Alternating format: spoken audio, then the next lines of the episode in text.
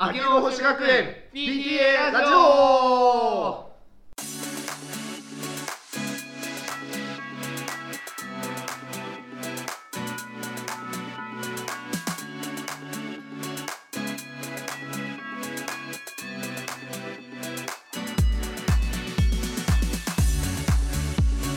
11月30日時刻は午後9時を回りました明けの星学園 PTA ラジオパーソナリティのあれです同じくヤギです明けの星学園 PTA ラジオこの番組は魔法少女と共に戦うトレーディングカードゲーム魔法少女ザ・レールをリスナーの皆さんに楽しんでいただくために私あれとヤギが生放送っぽくお送りする非公式ラジオ番組です、ということで今日ちょっと元気ですねはい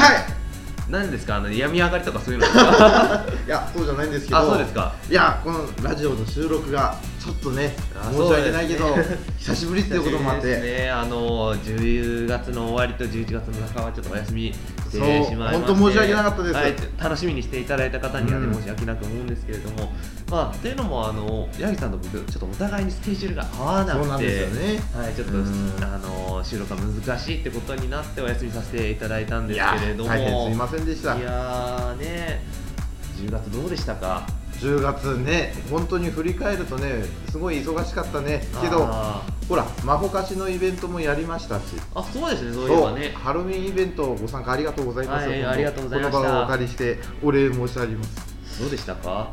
いやー誰も仮装してくれなかった ねまあ、その辺もねあのあいーろいろとこうマホエルのねイベントですからあそうですねえー議事録の方でこううん振り返っていきたいなと思うんですけど、はいおっとっとっと11月何してました11月ね、うん、皆さんさあの大交流会あそうですね、行かれてていろんなデッキとか上がりましたよね、はいはいうんやっぱそこでね自分のデッキ見直すっていうのもやりましたよあねそうですかもうなんかね、うん、ちょっと今言いたいんですけど、はいはいあんま言えないと思うのでこの先の話そうにでなするとね思うんですけど後ほどお話ししていきますかそうですねまあ、それでね自分の出来見直してこの辺どうやって対策しようかなとかあーあとはオリジナル性をね見つけはいるのはいにはいねどうすればいいかなっていう新たにね前が見えた月ではあったかなっていうの本当ですはか、、うん思います大きな一歩ですねそうですねはいはいはいはい11月か寒くなってきました ね本当に確かに、うん、寒くなりましたよももうう衣替えですよそうですね天気予報とかだと18度とかまだ言ってますけど、うん絶対18度じゃないですよないエアコねンの18度っていう寒さでは 確かになねいもっと寒いまあね、うんまあ、あほら、湿度とかねあ、うんそういえばか、そうですね、う夏の18度とやっぱ冬の18度って全然違いますもんねそうですねそうでうん、やっぱカラカラになってきてね、ちょっとうね、ん咳込む人とか増えてきてますからあね、そうですね、うん皆さんもお体には十分注意していただいて、ね、あー気をつけていただいて、暖かくしてね、そうですねうん暖か手が出てくくるねって大事ですね着込んで着はい込んで、お寝布る団だけじゃ時もねダメですからねそうそう毛布までね、かけるね。あもううんそう ですねということでね、はいあの先ほどえー出てきたマホイルの大交流会、えー名古屋大阪福岡と3つ続けていいですよねやってましたけどもどうぞお疲れ様でした参加されたどうも皆様本当お疲れ様でしたで僕もね全通したんでねえ、本当ですえーか、今回の、えー議事録でもいやーえー振り返っていこうかなはいはと思いますので、本日、まあ、今回の放送は大交流会スペシャルというあこーといいでですねはい、やっていきたいと思います、はい、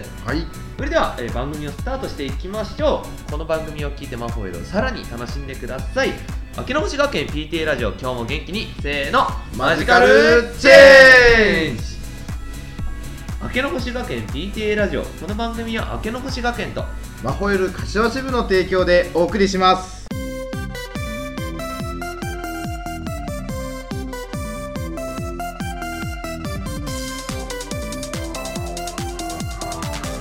明けの星学園 PTA ラジオ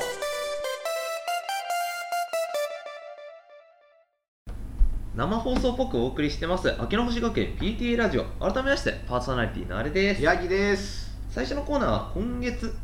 今月かあれですけど、うんマホイル情報を振り返る PTA 議事録のコーナーですはい。イエイ今回は大交流会スペシャルということでお3つの大交流会について一気に振り返りたいと思いますはいはい、準備はいいですかーよし、行くぞよーしいきますよそれでは議事録スタートさてまず最初がですね、はい。えー皮切りとなった名古屋のあ、名古屋です方ね。ねはいはい、 はい、名古屋の方はですね、アレさんの方はネット対戦で参加したんですけれど も、ネット対戦はいはい、、はいい、いやーまあ楽しかったですよ、いですね本当に。ああのの名古屋ですからねそう名古屋ってねあの結構盛り上がってる、はい、土地の土地っていう か場所でもあるんで、まあそうですよはねい、たくさんの人が参加されましてはい中でも今回の大交流会からマスターズって言ってはい、いわゆるその真面目な大会をやったみたいであああれさんはねちょっとあの時間の都合で参加できなかったんですけれども、はいはいはい今回はねその大交流会がまあ楽しかったっていうのもそうですけど、はいそのマスターズのメタレポートをあいいですねちょっといろいろ教はいえ,、教えてというかお話ししていきたいかなと思うんですけれども、はいあの詳しくはあのアレさんがブログで、はい、まとめてますのでそちらの方も合わせてご覧になっていただければアなレさんの部屋ですよとは、はい、思うんですがはいまず優勝された方からですかね優勝はい優勝されたのはあ名古屋の方ですねはい優勝されたのはホラ太郎さんですね今回使っててまああのデッキレシピの方ちょっと合わせてご覧になっていただきたいんですがこれはまあなかなかな才能デッキですよね嫌ですねいやー戦いたくないですないやでもなかなかそのオールマイティーに、まあ、いじれるデッキなのかなとは思いますね特に僕がびっくりしたのがあのカラコンホルダーが、はいはいはい、デッキに入ってるところうんうがんびっくりして、なんてだって才能でもなんでもないじゃないですあかそうですね、どこに入るのかなって思ってたんですけど、んこのデッキのそのスタート地点がどうもルーラペンチャーみたいでへえルーラーベンチャーであの天使バージョンのネクトコンセルをまあ捨てながら必要な手札を揃えていくっていうようなスタートあーもしくはまあスピカとかで手札をはいはい揃えていくっていう、あのプランみたいなんですけどその際うんうにん金星なんで、ゲームの中盤うんとか、あのルーラーベンチャーを使わなくてもいいぐらいかなっていう頃からカラコンホルダーを使って例えばあの相手の強い魔法少女とかレベル2レベル3の魔法少女をメタルっうんて目的で使ってるららしくて、あこれ頭いいなって思いましたね、才能ってやっぱりその結構長くゲームができるデッキではあるので、そうやって考えると相手のその選択肢を削っていくうんうんっていう分にはやっぱカラコンホルダーって結構強いのかなって思ったりはしましたねまあ出されたら嫌ですからね、そうですねあでそれに合わせて食べるゼバブも入ってうて、ん本当ですね、そのホラタラさんのデッキ構築論的に結構ブレイクをうん、積む、はいははいい、構築の仕方みたいで確かに食べるゼバブもねあの出たら強いうんには間違いないですからそうですねうんここも面白いところでしたねであと一つその気になってるのがこのロックコストの角はいですねこれ結構その地域によってうん華道か書道かどっちを採用するかでうん結構分かれてて、うんうん関東は書道が人気なんですけどそう名古屋はどうも華道がはいはいみたいなんですよね、はいこれでもやっぱりどっちもいいところはあって 書道は参戦で相手の回って破壊できるので、はいそこはそこで強いなっていうのと、んうんカノについてはアタックした時に才能のカード1枚につき相手の回って破棄させるっていううんう能ん力を持ってて、まあ、どっちもね強いには強いですけどそうですねカドの場合はねあアタックした時なんでクトゥルフと同じように対策ができてしまうっていうのもあるし、結構難しいところではあるんですけれどもそうですどねっちもね採用して損はないものではうんあるので。面白いデッキですね特にそのティナが2枚しかないっていうのも、なかなかコストパフォーマンスが高いなって感じがして、まあ、何にせよ書道書道じゃない、えっと、将棋とか、ね、スピカとかでティナはね、まあ、確実ほぼ確実に探せるんで、まあ、このぐらいの枚数でもいいのかなって思わなくはないですね。まああれだけねクトゥルフはーっつってるけれども、はいこのデッキには入っていないっていうのがねそうですねあのクトゥルフもクトゥルフですごい強いですけど、うんやっぱりまだまだ過去のカードもいけるぞとうんいうことを証明された出来ではあるのかもしれないですね。そうですねはいということで第1位のまあホラ太郎さんはい名古屋での優勝おめでとうございますおめでとうございまということで第2位の方のデッキちょっと見てみますか第2位はい、はい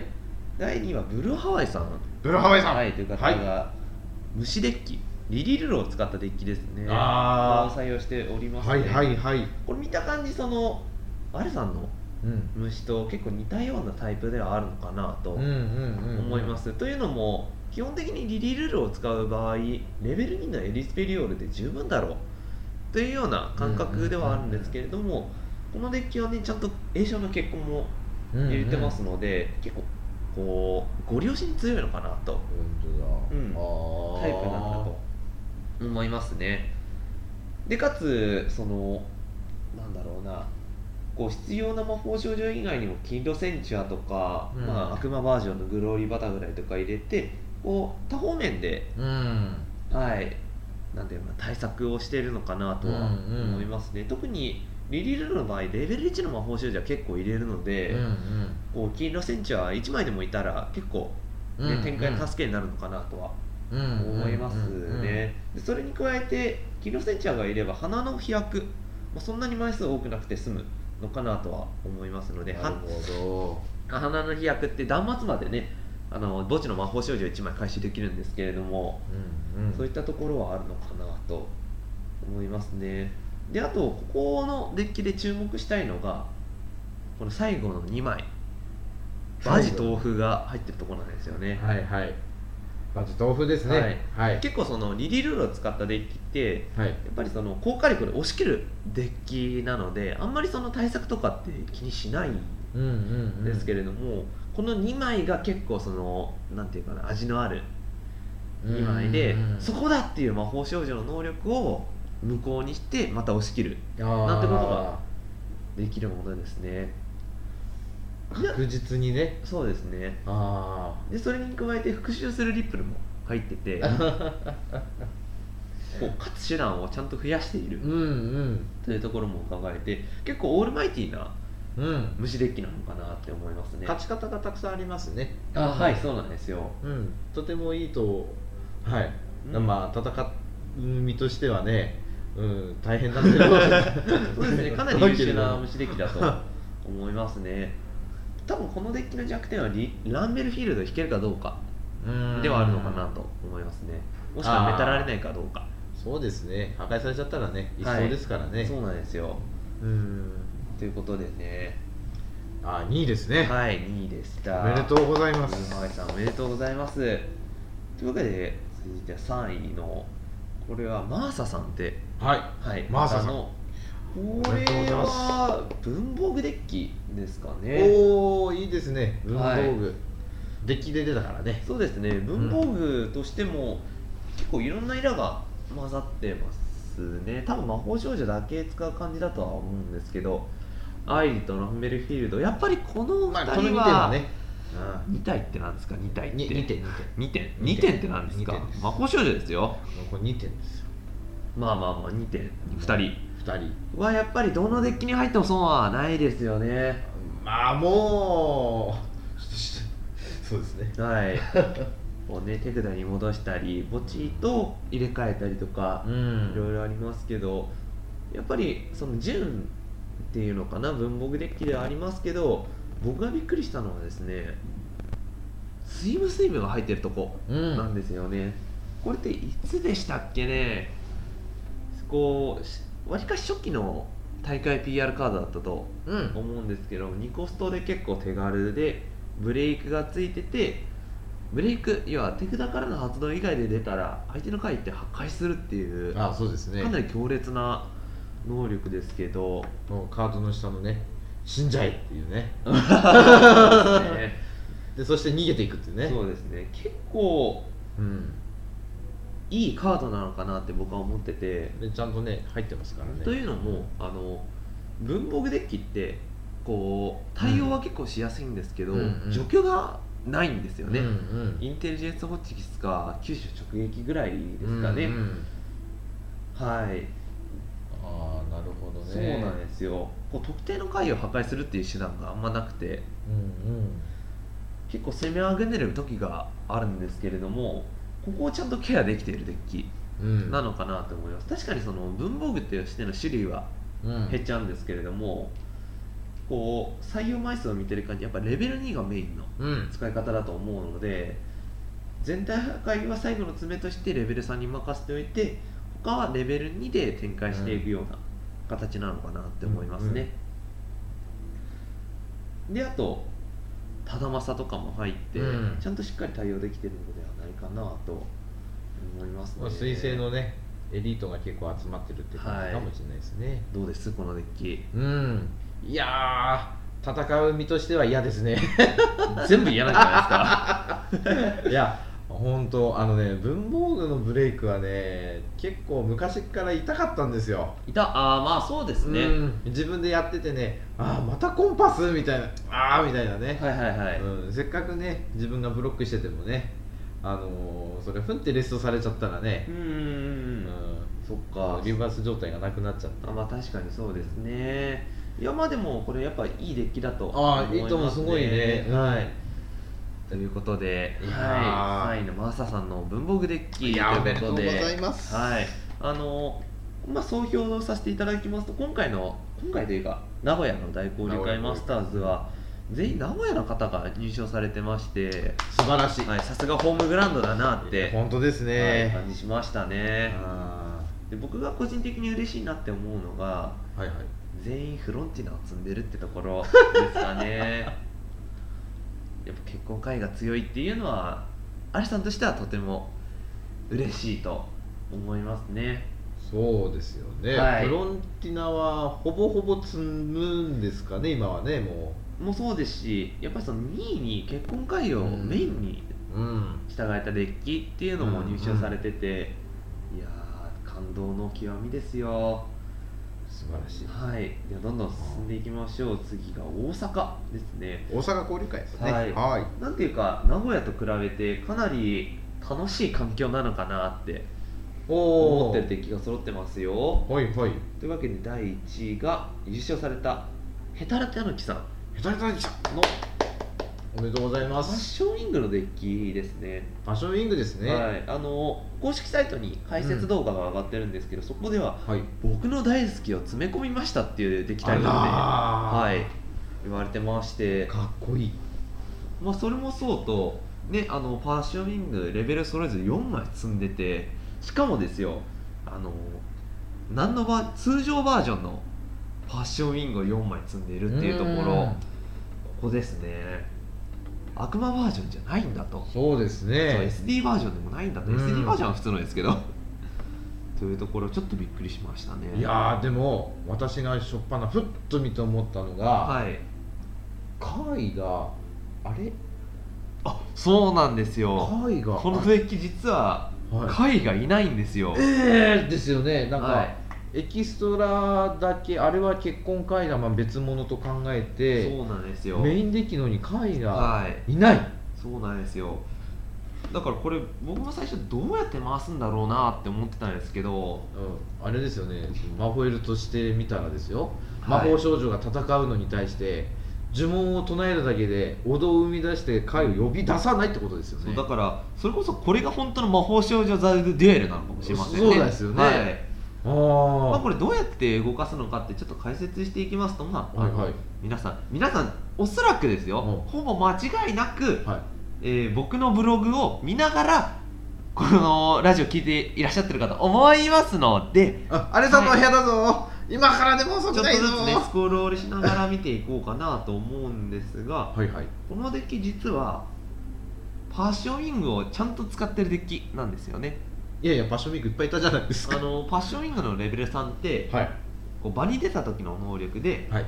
お互いは手札を全部捨ててデッキから5枚ドローするっていう能力がああはいあはいるんではすいけれどもそれをまあ繰り返し使う能力を持ってますね繰り返し使うんですかというのも、えー、ド発転生っていう印象がありまして、はいこれは自分の場にある魔法少女をはい怪異として出すよっていうああーあ魔りましたねそんなのはい法少女なんです、はいはいあー違う栄称なんですね映像ではいそれでレベル3のパッションウィングを出して出したでその後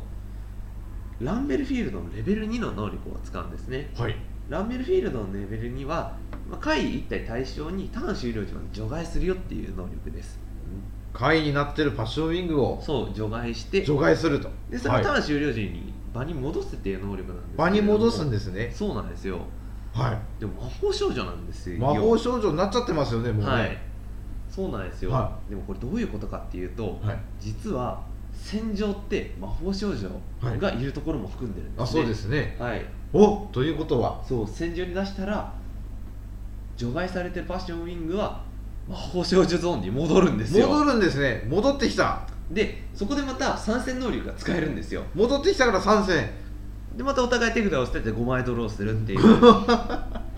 お分かりですかねこのデッキなるほ実はなんとデッキアウトを狙うデッキなんですよ、どまあおっかないそうなんですよでそれをサポートする栄称がもうドーンって詰まってて例えば50回生の、えー、と決意はいはでいすかね、を使って相手の墓地を除外してしまってはいその後無属性のえーっとなんだっけ神々の逆行じゃなくてえーっと星の逆行うん提唱を使って自分は墓地のカードをデッキに戻すけど相手は除外されてるから戻らないっていう確実に向こうが減るんですねまあまあすごいコンボをなるほど出してきましてはいはいでそのためにもあとはライブラリーアートのサポートですね衣装燃焼とかで相手のまうんうんお堂を増やしてかデッキを減らしたりうんやる気ゼロを使ってドローさせたりあでメイシックワールドでとりあえず攻撃させない、あはいはいまあ、ちょっと時間かかるデッキではあるとは思うんですがこれ決まるとかなり強いんじゃないかなっていうデッキですねだからね理論から考えるとすごいなと思うんですけど実際に回るからすごいですよねそうですね今回ね動画を見ていても、こうかなり決まってたなと思うので、うんうんこうヘタレタナキさんにもうかなり激運が向いてたのかなとはあ思いあますねすごいデッキですいやよーこれ、すごいですねはいぜひねあの皆さんも真似して使ってみてると この楽しさがわかるんじゃないかなと思いますよそうですねはいということで、でえー大阪で優勝されたヘタレタナキさんのデッキでしたとはいはいで2位ですねはい2位はえーっ、とゼラの戦士さんおのデッキですね。おめマでとうカシもね、よく来られるゼロさんおめでう。との、これ、うん悪魔速攻みたいですね。うはなんかどうしたどうしたんですあか。ああよくメタメタにやられてたやつかもしんないですねあ、本当ですか。あいや早いんですよ早いですよ、これ。もう本当に早いはい。これまあどういう回し方っていうと、もう起点が多分モナスタイラの悪魔バージョンなんでしょうね。そあーそうですねうんこでどんどん、まあ、能力使ってう5ん枚広げて、回出して、うん墓地に送って、っていう中で、軌道丸とイースタバイがうんいるので、もうこうリソースの回収がすごいできる。うんうんうん手段があって、でわーって墓地を落としてそろそろこれはいいかなってところで一気に出して、まあ、勝ちに行くようなデッキなのかなと思いますね特にね今回あのデビルチョコドーナツはいもうレベル2の悪魔として参戦してくれてかつスイーツじゃないですかそうですねこれハエの回収が楽になっちゃったんですよ楽ねですねしかそもうデビルチョコドーナツ悪魔ですからねそうああもうこいつのせいでねこの2体はねはい結構早く回るかなとは思いますがそうですねこういうデッキもまあ魔法でできるデッキの一つですしうんかなり魅力的なデッキではありますよねそうですね、はいうんでかつ回がすごい少ないのがうん結構印象的かなと思って、速攻デッキといえばやっぱり回が多いのかなあってー確思かうんにですそうでがすね、やっぱ墓地から出てくるので、うんまあ、これぐらいにして欲しい魔法少女が出るようにするっていう動かし方なのかなとうん思いますね。はいということで、ま早あ、いデはい、ッキと早いいデうことッでキでし た。ズロン先生おめでとうございおまめすでとうござい。では第3位ですね。はい第3位は係さ係さんんのこれはコスメデッキですね。そうですね、綺麗ですね、金星が揃って、はいはい、でこれはあのレベル3のアルメリアがいない形のコスメデッキであの HR よりもエロいと、なんですかね。あのレベル3を入れないなんて、まあまあまあまあでもあれですねあのシャルールさんのレベル2を積んでるんでダブルレベルうんうんうんう2んデッキになってますね、なるほど、はい多分これ大量展開して押し切るようなデッキではあると思うんですけど、これもねあのびっくりしたのがクレオパトラが入ってるところいやクレオパトラは大事ですよあのコスメじゃないじゃないですか、まあ確かにそうですねそうでも確かにあれ構えてるだけですごい強いんですよねそうですクレオパトラって、うんまあ、そういうところで採用してるのかなって思うんですけど、こういうガチのトーナメントイベントだと除去の手段はやっぱり少なからず入れた方がいいと思うので、まあ、そういう判断なんでしょそううねですね、はい、これもねあのーなんていうのかなまあこう正当なコスメデッキだと思うのでアルメリアのレベル2まで展開してこう大量展開してドローをしながら、まあ、押し切っていくデラエンジェルで押し切っていくデッキなのかなとうんうん思いますね、結局今のデッキってコスト2が多いじゃないですか多いですねはいもうそうですけれども、それをシャルル数でいただくっていうのも今の戦法としてはすごくいいと思うんですあそうですねそれはそうだ、シャルルのレベル2のあの効果であれ寝かさなくていいんですよレストしないでいいんです確かにそのまんまシャルル数破破棄しちゃえばね相手のレベル2をポンと、はいはいはい、はい確かにそうだ、うん、っていうのもあるのでねハエ使う人にはちょっと痛いはい敵ですよね、そうですねうんそっかそっかまあそんな感じですが、まあ、係さんおめでとうございやーおますめでとうございますとまあこんな感じでねコスメ悪魔速攻を、えー、デッキアウトうんデッキとまあ名古屋とは全然違う環境に本当ですなっねてて、結局名古屋の交流会ではいデッキ公開されてるので、はいそれがまたね大阪でも流行るのかなと思いきやねはい、今回はかぶってなかったですよねそうなんですよね、うんいやーすごい皆ださんからすご、い大阪も面白い環境で、うん、でもやっぱり名古屋の方が真面目な環境なのかなというようには思いましたね。なるほどいやだってねあのすごいあれな話ですけど出来アウトが1位 ですよなかなか面白い環境じゃないです か ねオーブ怪我してねプレイヤーアタックで倒すんではなくてルールアウトするそうそうですよルール的にそうなんですよそうそうそうだからすごい面白い環境だなって思いまあましたね、考え方人それぞれですからね、はい勝ちゃいいんですよまあ、ここでもねあのエキストラデッキを使ってる方もいらっしゃいますので、んとても嬉しい環境ではありますねはい、えー鉄板ですよね今そうねですねということで引き続き、えー大交流会福岡の話をしていきます、はい次は福岡です秋の星学園 PTA ラジオさてそれでは引き続き、えー大交流会について話していきますかそうですねはいはというわけでねあの3つ目の福岡福につ岡いでてすね話していきましょうまあい、はいわりかし最近の話ではありますねそうですね、福岡大会ですよね。はい、福岡についてはね、アレさん、あの代理人を立てて 行ったわけなんですけれども、代理人を立てて、ははいい、はいい。いないぁ。やー、楽しかったですよ、いやー、福岡遠 い。そうですね まあ、飛行機ですかね、ですよね柏からうは。んこっちからとね。うん。ね、というわけで、第1位、はい話していきましょう、第1位、はいなんとですよ、はい。ボラ太郎さんが福岡でも1位になったようで、え、これってあの名古屋大会のホラ太郎さんですか。そうです、そうです、わあ、すごいじゃないですそか。うなんですよ、2冠達成されて、ね。なるほど。あの同姓同名の人じゃなくて。そうですねもう最強をもうものにしてしまったわけですよ二冠ですか。瞬間ですいやって強いですねまあ、。そんなわけでね、はいはいえー第1のデッキ見ていきますと、はい なんとほぼ同じっていうは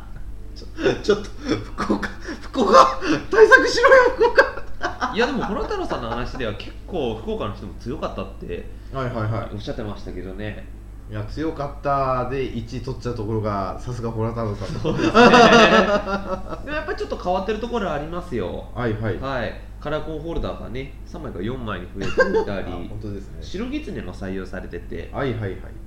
であとはエトワール・ローズなんかもあああ、なるほりどますね、はい、やっぱりそのエトワール・ローズは結構いいのかなって思ってて、うんうんあの傲慢対策でしうょんうね、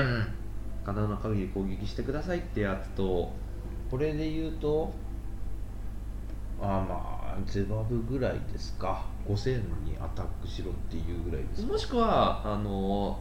えーソロ要は家が6000を発動してる角ですねうんはいはいはい、角はい、確かこれで70007000になってたうん、うのかな、ん、はいと思うのでなるほど、負けされたらあれですけど、まああ一切破壊されてもうん、なんとかなるような感じですから、いや結構これもオールむしろ名古屋よりもオールマイティなデッキなのかなって思いますね、特に白狐1枚っていうのがすごいうんいいアクセントになってますようね、ん、一応ね結界対策しましたって聞いたそうですそうです 前回のはね全く対策してなかったような感じがするんで、結構ねいいデッキに仕上がってるのかなと思いますねそうですねはいいやー本当おめでとうございまおすめでとうございます二冠達成おめでとうございますはいというわけで2位の方がメガリンさんメガネさんはいはいおめでとうございますのこれはなんていうんでしょう才能を使ってあこれクトゥルフですねあクトゥルフいますね、はいヨグソトースとシュブニグラスがお父ちゃんお母ちゃ入んっでてするか敵ですねはいこれどういう動かし方なんだろうな才能だから、まあ、手札を公開するからネクトコンセルが入っててあ、まあ、ここでううんはい、ブーストするんでしょうね。あと、そうだ、アナーキストッキングも入ってますね。穴開いたストッキングですかまあ、下ネタはいいと して、これ確か2段か3段の、P、ボックス PR ああそうです。ねはい。はいはい、魔法少女1枚捨てて、相手の手札見て、栄翔を捨てさせるっていう能力でしたね。あ結構相性いいですね、これ。いいですねアナーキストッキングの能力のコストでネットコンセル捨てて、手札公開して、栄翔があったら捨てて、それで、っ戻す、てことですね。うん確かにいいですねうんうんうんうんで才能で公開してネクトコンセルをブーストさせるとっでどんどん王道増やしてっててことでですねクトゥルフ出すっていうイメージですかね、であと生まれたままの姿でもあるんであこれで倍ですかはいあ多分6ターン目ぐらいまでブーストしてーうんで出してこうドーンってやつですねドーンですね、い、や本当アナギソッキングってはい、はいあの相手の手札見れるじゃないですか見れますもうねその瞬間に相手どんなデッキなんだろうっていうのも分かっちゃそうですねう、うん、これ初っ端から打たれるとねちょっとあ嫌ですよねまあ嫌です ねちょっと見ないでって感じにな りますまあでもなんでしょうねそのコンセプトはすごいしっかりしてるなというか、ちゃんとルートが決まっててねそうですいいデねッキがありますねこれでちゃんとエクストラ構えてますし、はいうん多分これあの決勝戦でか決勝戦かうな、んまあ、どっかで生まれたままの姿でを白狐で破壊されたのかなってああ思いますねお父さん出せなかったってやつですね、はいあーまあそんなデッキですねこれもなかなか面白そうなデッキですね今まででクトゥルフ入ってなかったですからね入ってなかったかな入って入って入ってないですねそうクトゥルフ自体は入ってなくて本当だうん、ここで初めて出てきたんですよね、本当だ、うそうですか、うんなかなか人気ないですねん、そう人気がないけどやっとやっとねなんかクトゥルフあのなんか可能性も見えてきますよねまあでもよくよく考えるとあの、僕らが大会やってる時もそうでしたけどやっぱうり、ん、クトゥルフってうん、一旦出したら強いからやっぱ対策はしますよねそうですね多分そこを全員そういうふうにメタを読んで、うんまあ、使ってなかったのかなって感じ逆がを読んでね、はいしますね、その中でこれはなかなかいい成績ですね、うんうんうんいい良かったと思はいますよ、改めましてメガリさんおめでとうおごめざいでますとうございますということで最後最後は3位の方ですね、はいこれはえっ、となんだダブルドットさダブルドットさん、はいああおめでとうございますんのここれなんでしょうすごいこう混沌としたデッキですねパッと見なんですけど、はいブレイク回が多いですよねなるほどあ本当だネックレスもあるからそういうコントロールデッキなのかもしれませんかもしれないですねマモンもいるうんはいはいはいはいであれですかガチムチお姉様で相手の魔法少 女をガチガチムチ あごめんなさいねベルベゴールあベルベゴールなんすかガチムチってあああのちょっとね、まあ、ほかしだとね、ガチムチ姉ちゃんって呼んでるんですよ、ね。あそうですかそうなはんですよ。いはいはいまあでもねあのなんでしょうその一段みたいなね、うん出来ですよねで、なかなかいい、あの懐かしさがありますよそうね。面白いですねこれ、うんでかつ電撃結構も入っててねフロンティナでちゃんと対策もできるんだなというような触症も入ってますね。本当だ、やっぱりブレイクを考えられてるんですね。そうでですねすブレイクタップ何枚ぐらい入ってんだろう12482の、えー、16で、えー、1720枚近く入っあてますおねーすごいなあ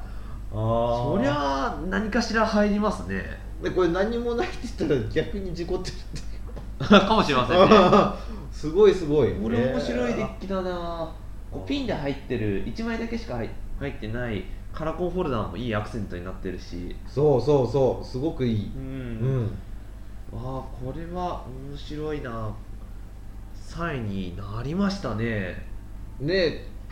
すごいですねうんこれちょっと僕も組んでうんうん遊んでみたいデッキですねどういう動きをするのか本当です本ね当臨機応変に動けそうなデッキですねこれそうですね自分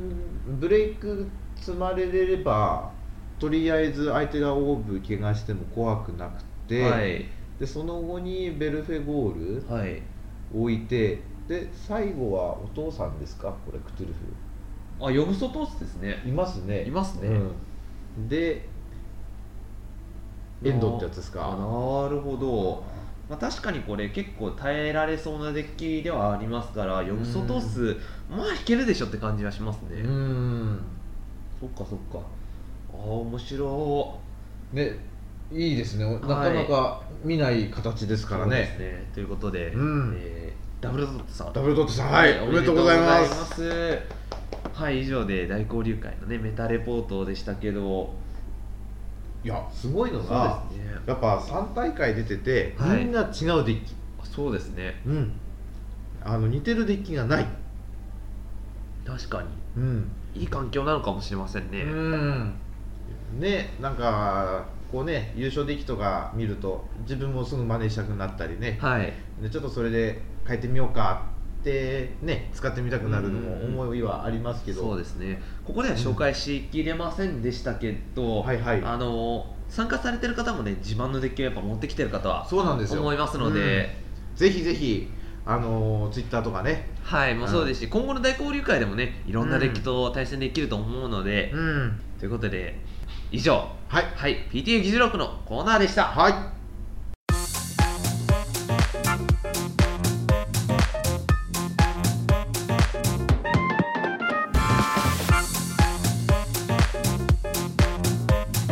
明けの星学園 PTA ラジ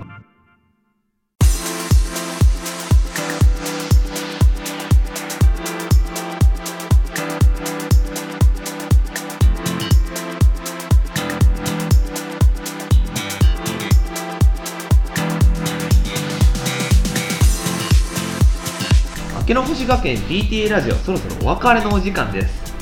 番組では皆様からのお便りを大募集しています番組概要欄のお便りフォームもしくは公式 Twitter 質問箱までどしどし送ってください